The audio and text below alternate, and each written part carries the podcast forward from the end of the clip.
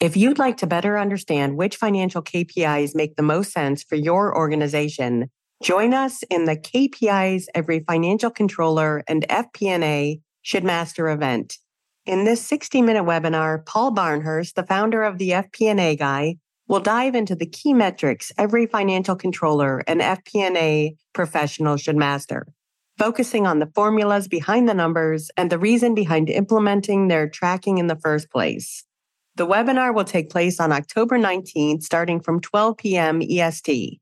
No matter what type of company or organization you work for, you won't want to miss this event. So find the link in the episode resources or head over to bebold.com forward slash webinar hyphen subscription to register.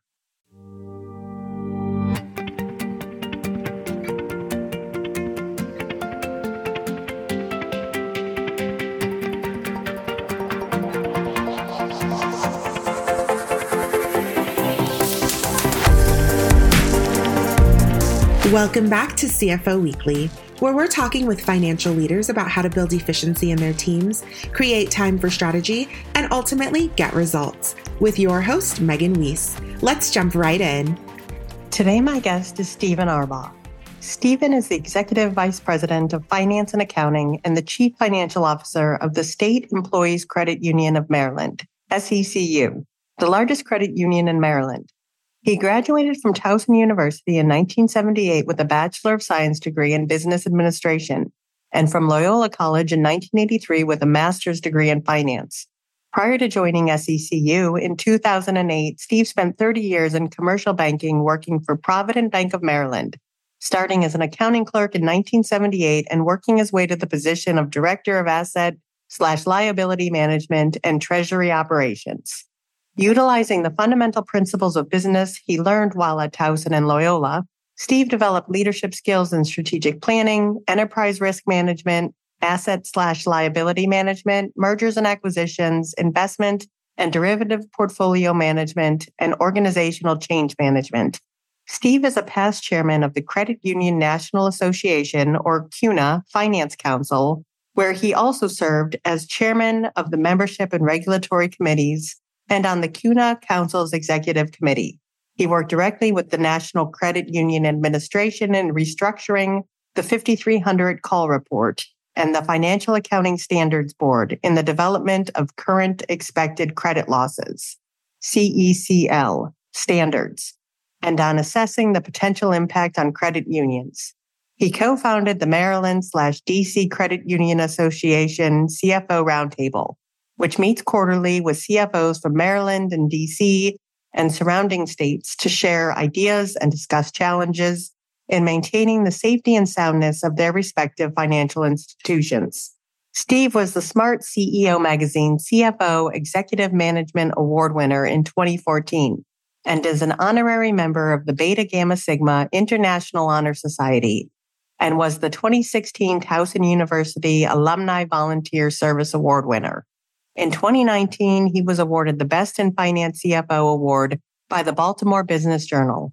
In 2022, Steve was named the CUNA Finance Council Professional of the Year. Steve, thank you so much for joining me on today's episode. I look very I look very forward to speaking with you. Yep. Today we're going to be discussing a little bit about your career, some of the specific challenges associated with working for a credit union, and the importance of making a positive impact on community. And I'm excited to learn from you. So let's get started. Okay. As always, let's start with you and your story. How how is it that you got to where you are today?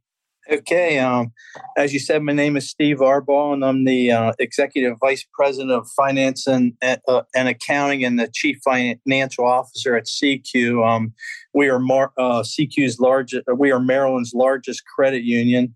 Uh, prior to joining SECU in 2008, I spent 30 years in commercial banking uh, here in Baltimore.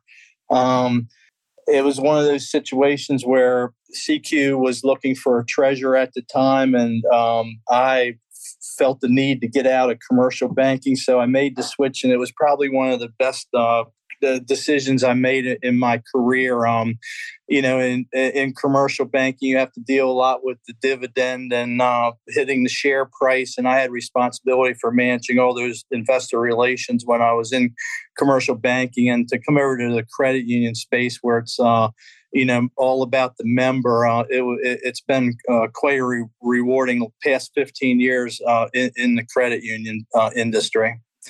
I've um, I served as uh, chair of the CUNA Finance Council. I've been on the council for the past 11 years. Um, it was the first, one of the first things I did when I came into the credit union industry. I knew very little uh, about the credit union industry at the time. The, the first thing I did was Google, you know, what is a credit union? Mm-hmm. One of the challenges that all of us, all of us in credit union space face is uh, awareness. So uh, I made the decision to come over and um, uh, it, you know, it, I joined the, the CUNA Finance Council as, as a way of uh, expanding my knowledge of, uh, you know, what the credit union uh, industry is and what are the issues facing uh, uh, CFOs and um, uh, I also helped establish the CUNA uh, Risk and Compliance Council that you know addresses uh, risk management you know throughout the credit union industry. Um, I helped co-found I co-founded the Maryland DC Credit Union Association CFO Roundtable. Uh, we gather finance professionals from uh, Maryland, DC, and surrounding states, and we meet quarterly to share uh, you know, the stories about what's going on in our institutions and discuss the challenges we all face and maintaining the safety and soundness of our, our respective financial institutions. And we've been doing that for about the past seven years. It's been very popular here in Maryland. Uh, I also served as treasurer on the board of the Credit Union Foundation uh, of Maryland, D.C. And, you know, on that uh, board, you know, our, our sole purpose was to provide resources to uh, smaller credit unions in the community they serve, and with an emphasis on financial literacy and uh, leadership uh, development and education. And more recently, I was uh, deeply honored to be recognized as the 2022 Professional of the Year by the CUNA Finance Council and um, I, I, was very involved with that, like I said, for 11 years, and I, I, will continue to support all the efforts of the council and the development of uh, future uh, finance professionals going forward. So, when you made the transition to commercial bank to credit union, was was it a difficult one, or was it all just a breath of fresh air? For me, it, it was a, be- a breath a breath of uh, fresh air. I started out working for a mutual savings bank, which is the commercial banking equivalent to a credit union, where you know the the, the um, the depositors or the members uh, uh, own, uh, have ownership of the business, and uh, uh, you know, in my time in commercial banking, we converted over to a, um, a publicly held commercial bank, and then you know the member becomes less important at that point because you know you got to worry about the investor and the shareholder and all that uh, that goes along with being a publicly held company. So it was a breath of fresh air for me to to get back in an industry where um, you know we have to be concerned about making a profit because we have to pay our salaries and we got to turn on the lights and we have to you know stay up with technology and all that but you know at the end of the day if we're able to you know generate enough income you know the money is spent on uh, developing the the credit union going forward and preparing us for the future, you know, and returning as much value as we possibly can to members. So, um, what are the reasons that someone banks with a credit union versus a commercial bank? And I mean, you might have just touched on it a bit with reasons why you left a commercial bank, but what's in it for the consumer? Um, uh, uh, you know, credit unions, um, because we don't have to pay the dividends, and this is by no means a, a knock on commercial banks, because like I said, I spent 30 years in the industry, but um, you know, we don't have to pay the dividends every quarter, and we can invest those dividends back into the business, which generally allows us to have um, uh, very competitive uh, loan rates and very competitive deposit rates. And uh, generally, credit unions are able to keep their fees. Um, you know, quite quite reasonable, you know, compared to other financial institu- institutions. Um, and you know, we we you know work very hard here at SECU to um, you know, advance our technology and do all those things that we need to do to be relevant uh, going into the future. But um, uh, a lot of what we do is is, is relationship banking. Uh, we we did not get too hard. We did not get hit too hard during the um, the Great Depression back in, in 08 and 09 because we we know our members. Uh, we, we we have relationships with our members. We'll work with them if they get in you know trouble on their loans and, and things like that so it's it's for for us uh, even though we are five billion in assets and you know the largest credit union in maryland we we we strive to uh, maintain that that that relationship with the member. And i'm just curious can anyone bank with a credit union or do you need specific specific qualifications uh, uh, credit unions um, get a, a, a, tax break because they have what we call a, a, limited field of membership. Um, you know, for us, you have to be uh, uh, obviously a state employee with with SECU being the state employees credit union, or uh, there are other ways to join through, you know, affiliations with businesses that that that that that work with the state and and the state the state school system and the state hospital system and um, you know the, the, and there are credit unions serving just about any any type of um, uh, member depending on where they they work or live. So you know the best thing to do if somebody looking to possibly join a credit union is just to you know google credit unions in their respective uh, you know states and see you know what the required fields of membership are or, or just call the credit union and find out if they you know if there's a way that they might be able to qualify for membership. But it is a limited it, is a limited field of membership. So there are um, you know uh, there are requirements to join. And this is pretty impressive, but SECU membership has increased by 2% over the last five years, but assets have grown 45% from 3.29 billion to just over 5 billion. So, can you talk about your growth strategy?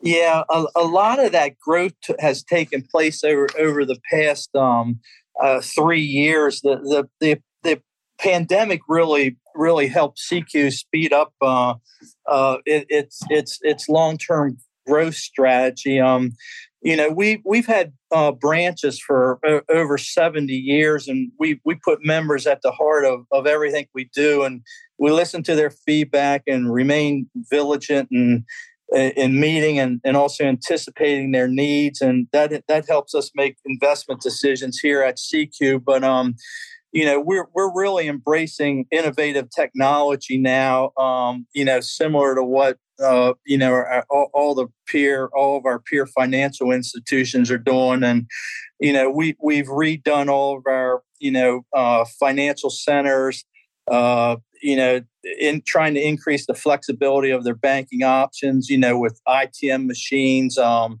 uh, appointments and, and self-service banking. Um, you know, when you enter one of our financial centers, um, you know, we have interactive teller machines and access to online banking, and you know, so people can do things uh, after hour if they choose to to do so. And uh, you know, one of the one of the areas of focus right now for us is on self service of the member because you know, quite frankly, we have the brick and mortar uh, branches like you know all financial most financial institutions do, but you know most of our members are looking for convenience, and a lot of that convenience is uh, you know off hours. So we're trying to get uh, members as, as self serving as possible through like I said, our, our online banking and our interactive teller machines. And you know, during the pandemic, uh, one of you know, with our branches being closed for for months at a time, uh, we we heavily invested in what we call our virtual financial center, which um, offers uh, members greater fl- flexibility to. Uh, uh, in-person banking uh, through the digital experience. So, um, you know, when when you enter the lobby of their virtual financial center, um, members receive an experience very similar to what they would expect uh, when visiting a, a, physical SECU location. It's just that it's all it's all done virtually. You know, similar to you know when you're having a Zoom or, or a WebEx meeting. Um, you know, you can get all your questions answered. So that, so that allows us to um, th- th- that allows us to offer uh, you know, m- many more hours of service to our members, off hours, and those type of things. And you know, right now we've got about ten percent of our new membership, uh, new membership growth coming in through virtual appointments, and um, you know, our virtual member advisor team continues to grow. But you know, we believe that that is probably the wave of the future, um, the the virtual banking centers, and we've uh, we've made a pretty big investment in that here at SECU. Yeah, it sounds like you guys are making very smart investments. And um, I heard somewhere that COVID sped up digitization by at least a decade. So I'm, I'm not surprised that that's the wave of the future. Yeah, you're you're you're spot on. You're spot on with that. And uh, you know, I, I have my, my children are very tech savvy and the, yeah. you know they they would much prefer to jump on a webex or a zoom if they need financial advice uh, you know as opposed to getting in the car and you know driving to a, a branch or whatever especially given uh you know the cost of gas and the time value of money and and all that nowadays. So uh, you know we're we're we're gonna we're gonna really push the uh, virtual financial center going forward for sure. And let's talk about inflation. Um, so we're seeing rates of inflation that we haven't seen since the early 80s, somewhere between 8 and 9%. So what does this mean to a bank and specifically a credit union when inflation gets this high? Well, obviously, obviously, um, you know, the Fed's, you know, started to raise rates here, and it looks like they're going to be raising rates for you know the the, the near future here, and you know that's that's put um that's that's obviously driven up our uh, loan rates as we as as rates increase in the market here. We we have to we have to uh, you know increase our, our loan rates to maintain our margins so we can make a, a profit to stay in business. But um you know we're also you know uh, raising our deposit rates to uh, in response to the to to the uh, Fed raising rates as well. But um, the biggest impact of the SECU and probably the most financial institutions, if you look at our um, expense structure, our biggest expenses is is in our employees, you know, compensation, employee benefits, and all that. And um, you know, we have chosen to uh, increase our minimum wage uh, he, he, here in 2022.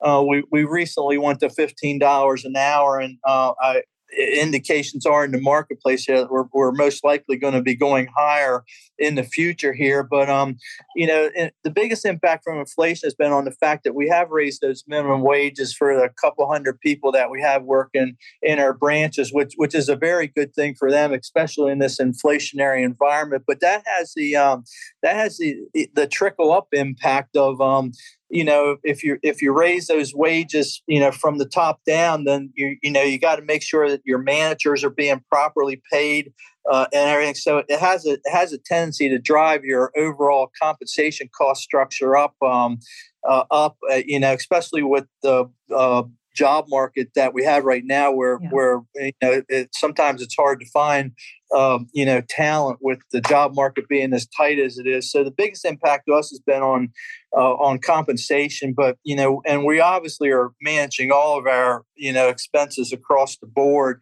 try to make sure we're doing things as efficiently as we can so we can um, pay the salaries that we, we need to pay here at SECU to uh, attract um, uh, attract the, the talent that we want to bring into the organization, attract and maintain uh, the talent that we have in the organization. That's that's a key point right now is retaining your um, your existing employees. Definitely.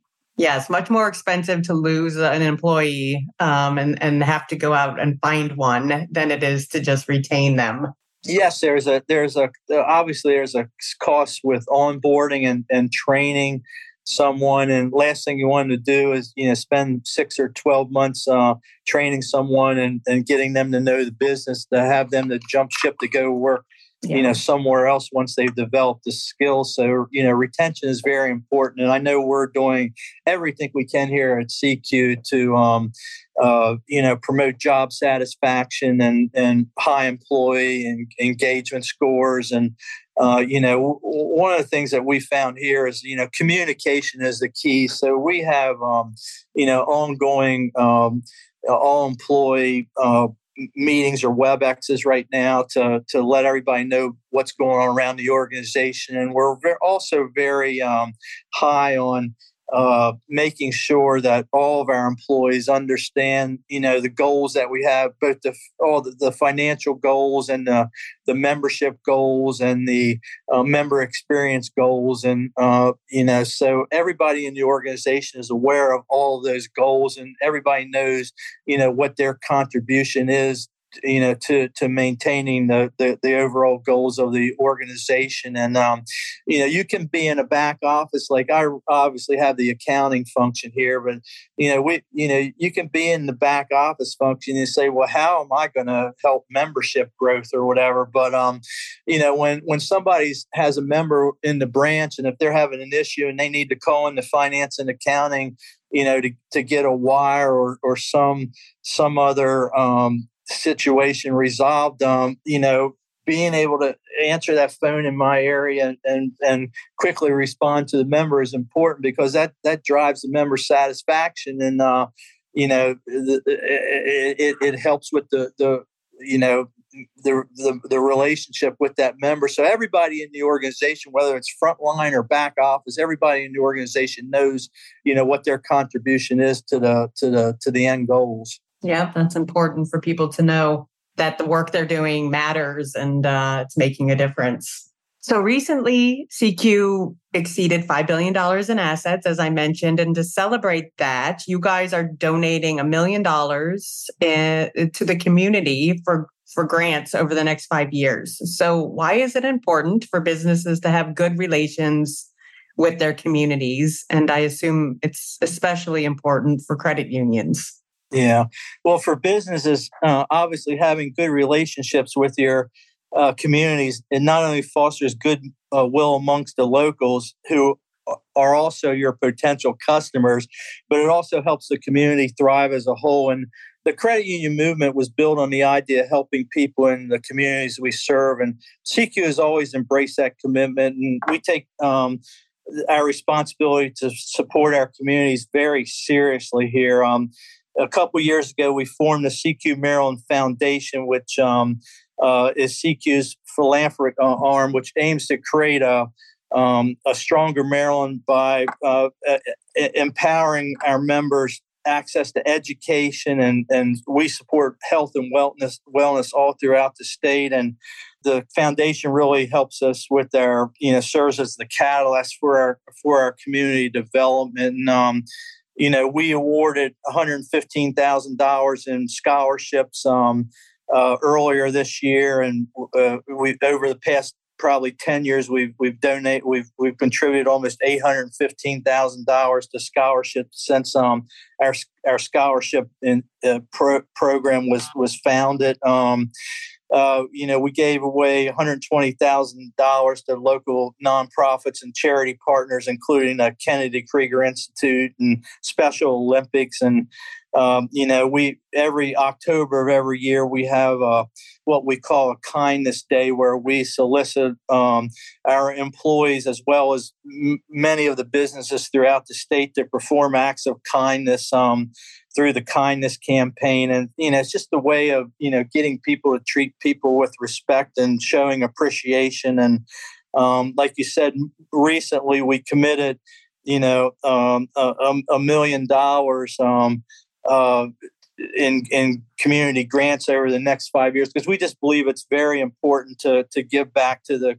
to the community. And um, you know we believe if we, if we have a presence in the community that that's one way for us to build awareness and to you know quite frankly grow our membership base. So um, you know we're going to do we're going to do everything we can um, you know to to to give back to the community. And how can a company um, maybe decide how much is appropriate to spend on community uh, and, benefiting the community. It's such a hard thing to quantify the benefits of that spend, although a lot of them are priceless. Um, what's your advice on how much? Yeah, it's funny you asked that question because I just run something on that the other day. You know, we, um, you know, based on SECU's budget for 2022, uh, it, looks like we're we're giving about two percent of our projected uh, earnings, you know, back to the community. So I, I don't know if that's going to be our goal going forward. Um, uh, you know, two percent based on our earnings this year is about six hundred thousand dollars, and that, that's that's what um, you know we're hoping to be the total um, give out of the foundation back to the community this year. So. Uh, you know, it is a fine balance. You know, it's, it, like you said, it it it, it um it, it is some of it is priceless and you know you got to kind of look at it as almost being a marketing budget it's you know in, yeah. in, in that it um you know helps you build awareness and you know not only that but we have, we have a lot of employees here at uh, SECU who really value community service they they want to participate they they they want to volunteer and um uh, you know, not only is it, you know, helping get SECU's name out there, not only is it helping you know the communities we serve but it's it's also rewarding to the employees who you know who who are helping uh, who helping who uh, helping others in need out there in the community. It's it's a very rewarding experience. I know personally i've done a lot of volunteer uh, work over the years and you know it, it's very satisfying. It's, it's very satisfying at the end of the day and you mentioned this but you recently won the CUNA Finance Council's 2022 Professional of the Year Award. So, first of all, CUNA, it's Credit Unions of North America. What? Uh, Credit Union National Association. Okay. So, what does this award mean to you and your career? Yeah, I was incredibly honored to uh, be recognized by by my peers for such a prestigious award. Um, you know, it, it we've accomplished we accomplished a lot here at SECU, you know, during the, the pandemic and keep uh, keeping our members connected, you know, during a hard time. And you know, uh, I guess it I guess it's the body of my work that I've done over the years. I've served on a lot of boards around uh, around town here at, at universities and um, you know the the the credit union um, foundation of Maryland, and uh, I also served on the uh, Maryland Council on Economic Education. I was chair of that, where we, uh, uh, you know, educate teachers throughout the state. We can talk a little bit more about that in, in a couple minutes here, but um, you know, I, I think the uh, the award was very humbling to me. I think it's it was the result of my body of work over the years, the things I've done. We talked about the CFO roundtable, the things I did with the CUNA Finance Council, but um, you know, I've always you know always strive to you know help uh, help others, you know, uh, uh, my peers at at the at, at, the CFO level, and you know, it's, it's not even so much a CFO. There there are a lot of people out there who want to be CFOs who, um, you know, I've, I've mentored over the years and given advice to, and um, you know, it, was a it was a tremendous it was a tremendous honor. I mean, there you know we've got over um, thirteen hundred members in the CUNA Finance Council, and to be recognized as you know the professional year, it was it was very humbling. Yeah, absolutely. What an amazing achievement, and congratulations on that. So, are there any other awards that you would like to win in your professional life, or any other things you have your sights set on?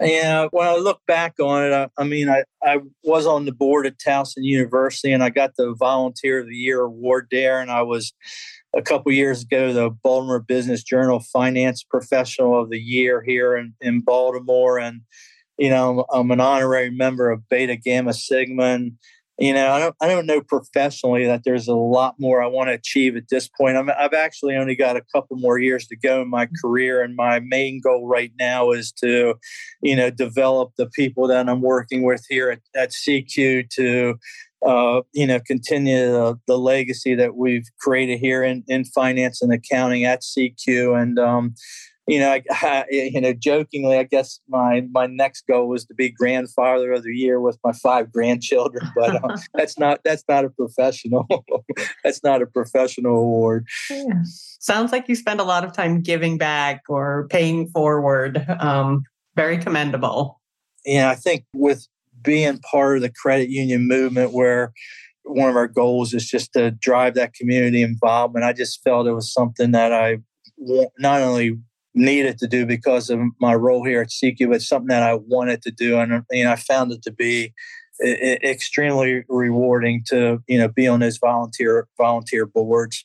And still on awards, for the third consecutive year, SECU received a top spot on Forbes' list of best in state credit unions. Uh, they were placed in the top five to be exact. So, how have you been able to accomplish this now three times in a row? And specifically, what's been your contribution to this accomplishment? Yeah, just to talk a little bit about the uh, uh, award itself. Um, I mean, for Forbes when they when they when they give out this award, they they partner with market research firms and and do in-depth um, interviews with you know uh, citizens in, in, all 50 states and uh, uh, regarding their banking relationships. So this award is is particularly uh, special as SECU in that it reflects the positive sentiment from our past and, and, current members. So we're we're thankful that they they recognize the the good work that we're doing. Um, you know, we're, we're, we're, we're just so thrilled that SECU is not only recognized in the top five of the list, but, you know, more so it's a, a, a direct reflection of, of member feedback. So, um, you know, I mean, it, it, goes back to, you know, what I talked about at the beginning of the podcast here, Megan. I mean, we, um, you know, we strive for member relationships and you know and and building that member relationship we've we've never been focused on um, uh, uh, pr- driving profit or profitability here we we've been a firm believer over the years that if we develop the relationships that our members that the, that the that the profitability will will follow and when i when i talk about profitability i mean it, it's nice to have you know, a member come to us for an indirect auto loan or a CD or whatever. But we're we're really looking to deepen those relationships. Um, you know, eh, you know, just by asking the, the questions, you know, when when we're face to face with the member, either in person in the branches or at our virtual financial centers. Now, is it is there anything we can be doing as a as a credit union to to you know help you with your financial journey? Be it you know do you need an auto loan a home equity? You looking to refinance your mortgage? Are you okay with your credit card? And can we offer any advice out of how to manage your debt or um, you know we also have a um, we also have a, a, a, a, arm of SECU here called SECU Financial Partners, which which is our wealth management uh, uh, the part of our credit union where if members want to you know look at some more sophisticated investments like annuities and and, and stocks and bonds and those type of things and we can't provide that service within the credit union itself. We can direct them to SECU financial partners and you know hook, them up with a, a wealth management professional who can help them with um, you know their investment needs. So we kind of branched out into that area over the past couple years and uh, you know, we um, you know, we just continue to do the things that we we that that you know help our members, and you know, you know, being five billion dollars that might sound like a lot, but relative to the big financial institutions that are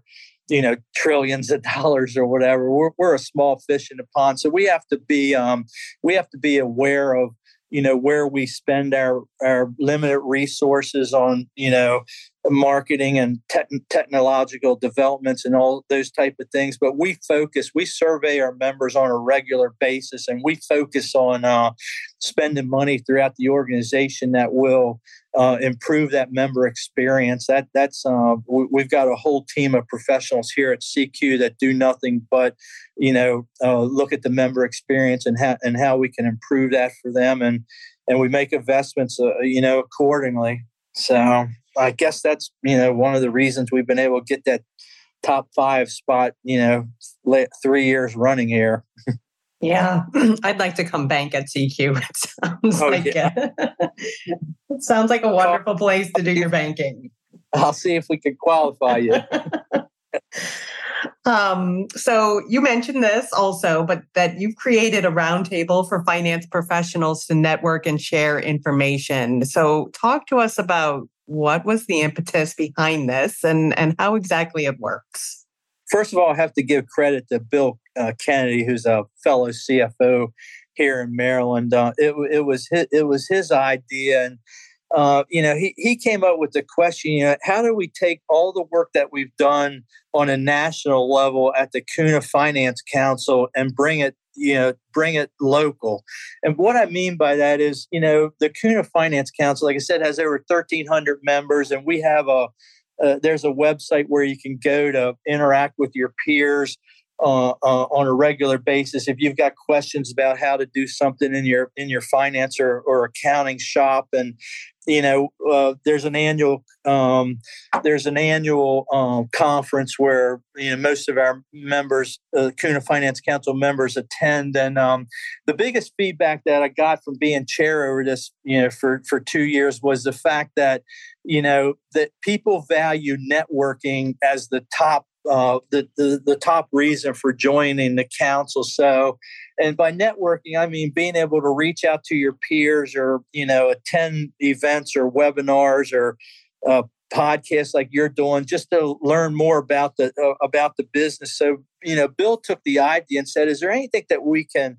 you know do locally here so we came up with the ideas like why don't we just start a quarterly all day session uh, through the uh, Maryland DC Credit Union Association, and why don't we um, bring you know see if we if cfos would want to come in similar to what they do at the national convention on an annual basis would they be willing to come in on a quarterly basis just to sit down for all day and you know talk about the business? So the the format of the the day was I, w- I would basically you know spend the first hour talking about you know what we were doing at SECU and and ask around the room you know just issues that uh, you know my my peers were were facing. And we, we didn't limit it to just cfos we included all financial professionals, you know, because like I said earlier, a lot of people out there, um, you know, strive to be CFOs or at their organizations, possibly as a career goal. And you know, it's it, it, was good for them to have the ability to interact with other CFOs to see what we're doing. And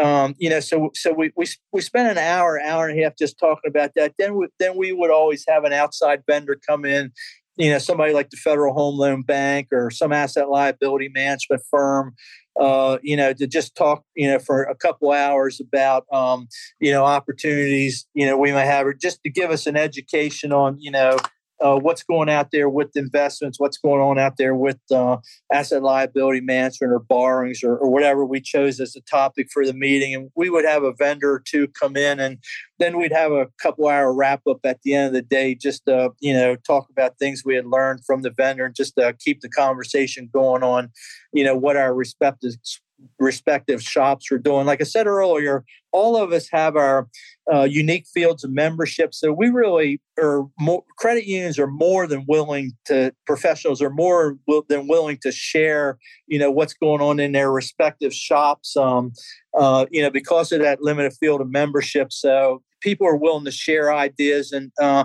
it got a lot of traction to where um, pre-pandemic we were having up to 80 85 um, cfos and finance professionals come in from maryland dc and the surrounding states um, you know for this all day session. Then the pandemic hit. We had to go virtual with it. And we're just starting up the uh, in-person meetings again here in the fall. So um, it's it's just been very rewarding, and it, it, obviously allows you to meet a lot of um, a, a, lot of your peers around town. So if you do have a question, you just pick up the phone and give them a call or shoot them an email, and you know, it just makes uh, it. I know it's made my job easier over the years, and hopefully, I've been able to return the favor, you know, through the networking and and help other people too who might be facing issues in their respective credit unions. Yeah, the fact that you were able to get 85 finance professionals to spend an entire day speaks to the value of of that roundtable. Yes, yeah, it was. Uh, it was. It's been widely successful. It, it, we we thought about trying to get it going on a national level, but when you think about it, there there are a lot of credit unions, you know, in the Maryland, D.C. and surrounding state regions. So where you know, if you're in Northern Virginia, Southern Pennsylvania, or Delaware, where we had people driving in, uh, you know, you could be in. Uh, you can be in Baltimore in an hour, hour and a half from most of those locations. So people were willing to make the drive in and uh, you know, obviously to have kept that going for seven years and even through the pandemic, obviously uh, we must be adding some value to the, the work that's being done. Um, uh, you know, in that in that you know, Bill and I have kind of taken a step back. Uh, you know, seven years of volunteer work. Uh, time it was got to be time to turn it over to some other individuals, which we which we've done, and I'm very con- and we're still going to be part of part of the process. But um, I'm very confident that we build a foundation here, and that's uh, that roundtable is going to be something that can that continues here in uh, Maryland, D.C., and the surrounding states. And in the course of these roundtables, what's the most common challenge you hear? you know, it's really funny, but um, uh, prior uh, prior to the pandemic, um, there you know uh, retention and attracting uh, you know talent in, into the credit unions was a big thing, and that only got harder here during uh, yeah. the, the pandemic. Um, uh, you know, with you, you know you know a lot of people you know if they if they have the ability to work remotely um, they're they're electing to do so. So I, I, know here at SECU, we're kind of running a hybrid model right now where if you want to come into the office, um, uh, you're more than welcome to come in the office. If you want to work from home uh, remotely, like you've been doing for the past two years, that works. That works also. So we're trying to find the balance right now about you know how many days a week you know should we have people in the office and all those kind of things. But you always face uh, the other side that you know people may opt to leave uh, if you if you uh, ask them to come into the office uh, on a regular basis now that yeah. they've been working for a couple years. So it's it's a challenge that we're all facing, but you know we're we're making it work here at SECU. Um, you know the executive team, obviously, which I am a member of, we're we're trying to be in the office on Tuesdays and Thursdays on a fairly regular basis. So if our staff wants to come in and have in-person meetings, which we we we, we still want to do, um, you know, obviously, you know, there's such a great benefit of per, being person to person. Um, you know, I'm, i happen to be attend the board meetings here at SECU, and it's it's so much easier to sit around the board table and to read the the board the board members. You know, are, are they understanding what we're saying? Are they agreeing with what we're saying? It's so much harder to to read the room on on a WebEx you know, when you can only see a you know a couple people at a time, it really makes it hard to read the rooms. There, there's significant value in in face to face meetings, and I know we're trying to find the, the, the perfect balance of that here at SECU. And I I would imagine that a lot of uh, it, uh, organizations are struggling with you know that you know remote work environment and in person and all that kind of stuff. What to do going forward? So um, absolutely, it's a balancing act. Yeah, so so that that's one of the things that's going on right now, and you know, right now we're obviously all dealing with the with the rising rate environment, and uh, you know, most of us, most of the credit unions, like the banks, we we're we um, you know, we we we um, you know, we're our our earnings will continue to you know be solid here in the rising rate environment, but you got to you got to be aware of the fact that you know, loan like I said, loan rates are going up, so loan demand is probably is is most likely going to slow down. We've already seen that in the in the mortgage business where mortgage applications are half of what they were a year ago, and you know there's obviously pressure to raise our deposit rates to stay competitive. Uh, you know, with the online banks and all that kind of stuff. So you know, it's um, you know, changing interest rates obviously have a big impact on profitability of the balance sheet and on the net interest margin and everything. So, you know, that's been a big topic of discussion lately. You know, what are people doing with you know with their loan rates and deposit rates and uh, you know the the thing that you know it's funny you mentioned this because I just had a conversation with my CEO here uh, earlier this week about you know we need to start looking ahead here to 2023 and 2024 because we possibly could be going into another recession here right now. And we know that in a recession, you know, members uh, obviously have a, some of them have a harder time paying their bills. And, you know, we need to be able to work with the members, you know, through those relationships we have to, you know, be able to, you know, keep the, uh, you know, keep, you know, keep them being able to, you know, uh, pay pay their loans and, and, work with them if they run into trouble. So, uh, you know, the, the uh, looming recession is also something out there that I think we all, you know, all of us, uh, you know, CFOs need to be concerned about right now because it will have an impact on our bottom line at some point. Yeah, I, I, read somewhere that you don't know you're in a recession until you're two quarters in. So I often wonder if we're already there. Yeah, first quarter was negative growth, and uh, a lot of people are projecting that we may already be in a recession here when they release the second quarter GDP a, couple weeks from now. And I don't know. For some reason, it doesn't feel like a recession right now. I go out there, you know, my wife and I obviously go out to restaurants and all that kind of stuff, and it still seems like the economy's, you know, doing doing fairly well here. But you know, the the impact of um, in, in, you know inflation and increasing gas price and all, it, you know, it got to hit the pocketbook at some point. So um, you know, we just want to you know make sure that we're that we're there to meet the member needs. I mean, we're seeing uh, big increases in you know cre- uh, credit card uh, activity right now, just because I think more you know with the price of everything, I think more people are maybe starting to build up those credit card balances and all those kind of things. Yeah, and that, that you know that go along with a slowing economy and, and rising prices. So, speaking of things like roundtables and CUNA, what are the benefits um, of, of having a peer to peer network and networking in general? Yeah, I think um, all of us have, I'll just throw out some examples here right now. All of us have various policies and procedures, you know, uh, that we have to have, uh, uh, you know, in in the on the financing side shop. We got investment policies, we got derivative policies, we got impermissible uh, policies. You know, we've got policies all over the place. So, uh, you know, uh, ha- having a network, you can always reach out to your others and say, you know, what what are what are you what are the limits you're placing in your policies? You know, how much liquidity do you want to have in your organization? Do you have any you know concentration risk problems you know too heavy in indirect autos or the mortgage business or whatever. But just uh, you know being able to to talk to other credit unions and see what they're doing. And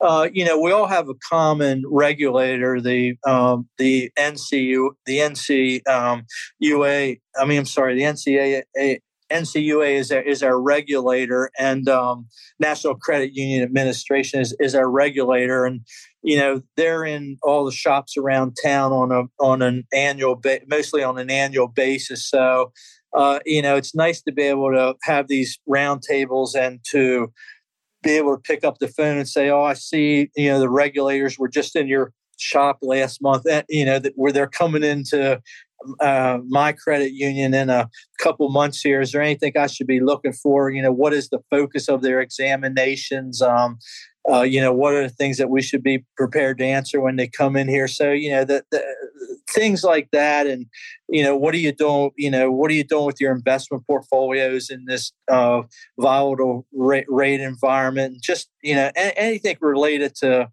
you know the the finance and accounting functions you know it's, it's just nice to be able to talk to other people about what they're doing so you don't have to reinvent the wheel. Yeah it's a good point. So lastly as a cfo what's keeping you up at night? We've talked about talent attrition and retention and inflation. Maybe those are the two things that are keeping you up at night. Yeah i think it's all all of the above. Um obviously we need to keep our net interest margin strong you know in in, in this in, this environment because like i said we're probably going to start to see some credit losses uh, in the industry here going forward if we are in fact in, in a recession. So uh, you know we, we just you know, we need to keep our earnings stable. And, you know, we, we have an enterprise risk management function here uh, at the organization. We have, a, we have a chief risk officer whose role it is to just identify all the risk throughout the, um, throughout the organization. And, you know, the ones that I believe we are most focused on right now are what, what like you just said, what are the risk of a recession, uh, you know, and, and just retention and attracting, you know new employees I, I, and and just being able to uh, like I said earlier, just determine how to allocate our limited resources. We're starting to put together our our SECU's budget for 2023, and you know we're making everybody go through an exercise uh, through the strategic planning process to you know identify any specific products or expenditures that they would like to make in their respective areas. And, you know, as CFO, uh, uh, myself and the rest of my the executive leadership team, we need to go through and prioritize those um, uh, possible expenditures for next year. Because, quite frankly, we can't do everything. We, like I said earlier, we're going to focus on the ones that provide the greatest member value and uh, uh, those are the ones that we're going to, you know, uh, spend the most of our resources on in 2023. and I can tell you a lot of that is just continued development of our of our, our of our uh, channels. You know, online banking, you know, mobile banking, and the virtual banking center that I talked about earlier. I know we're going to be spending you know dollars in each one of those respective areas. Steve, thank you so much for being my guest today. Thank you very much, Megan. It was a real pleasure speaking with you, and uh, you know, look forward to speaking with you in the future. Yeah, I really enjoyed speaking with you as well and hearing about all your experiences and the resulting insights. And I appreciate you taking the time to be with us today. And I wish you and SECU all the best. And to our listeners, please tune in next week. And until then, take care. If you're ready to boost efficiency and streamline your accounting processes at significant cost savings, it's time to talk with Personiv. Their people powered solutions have transformed the delivery of back office tasks and general accounting functions for decades, partnering with clients to provide everything from accounts payable to payroll services. See what Personiv can do for you by visiting personiv.com. You've been listening to CFO Weekly, presented by Personiv. Please subscribe wherever you get your podcasts to hear all of our episodes. Want to learn more? Check out personiv.com. Thanks for listening.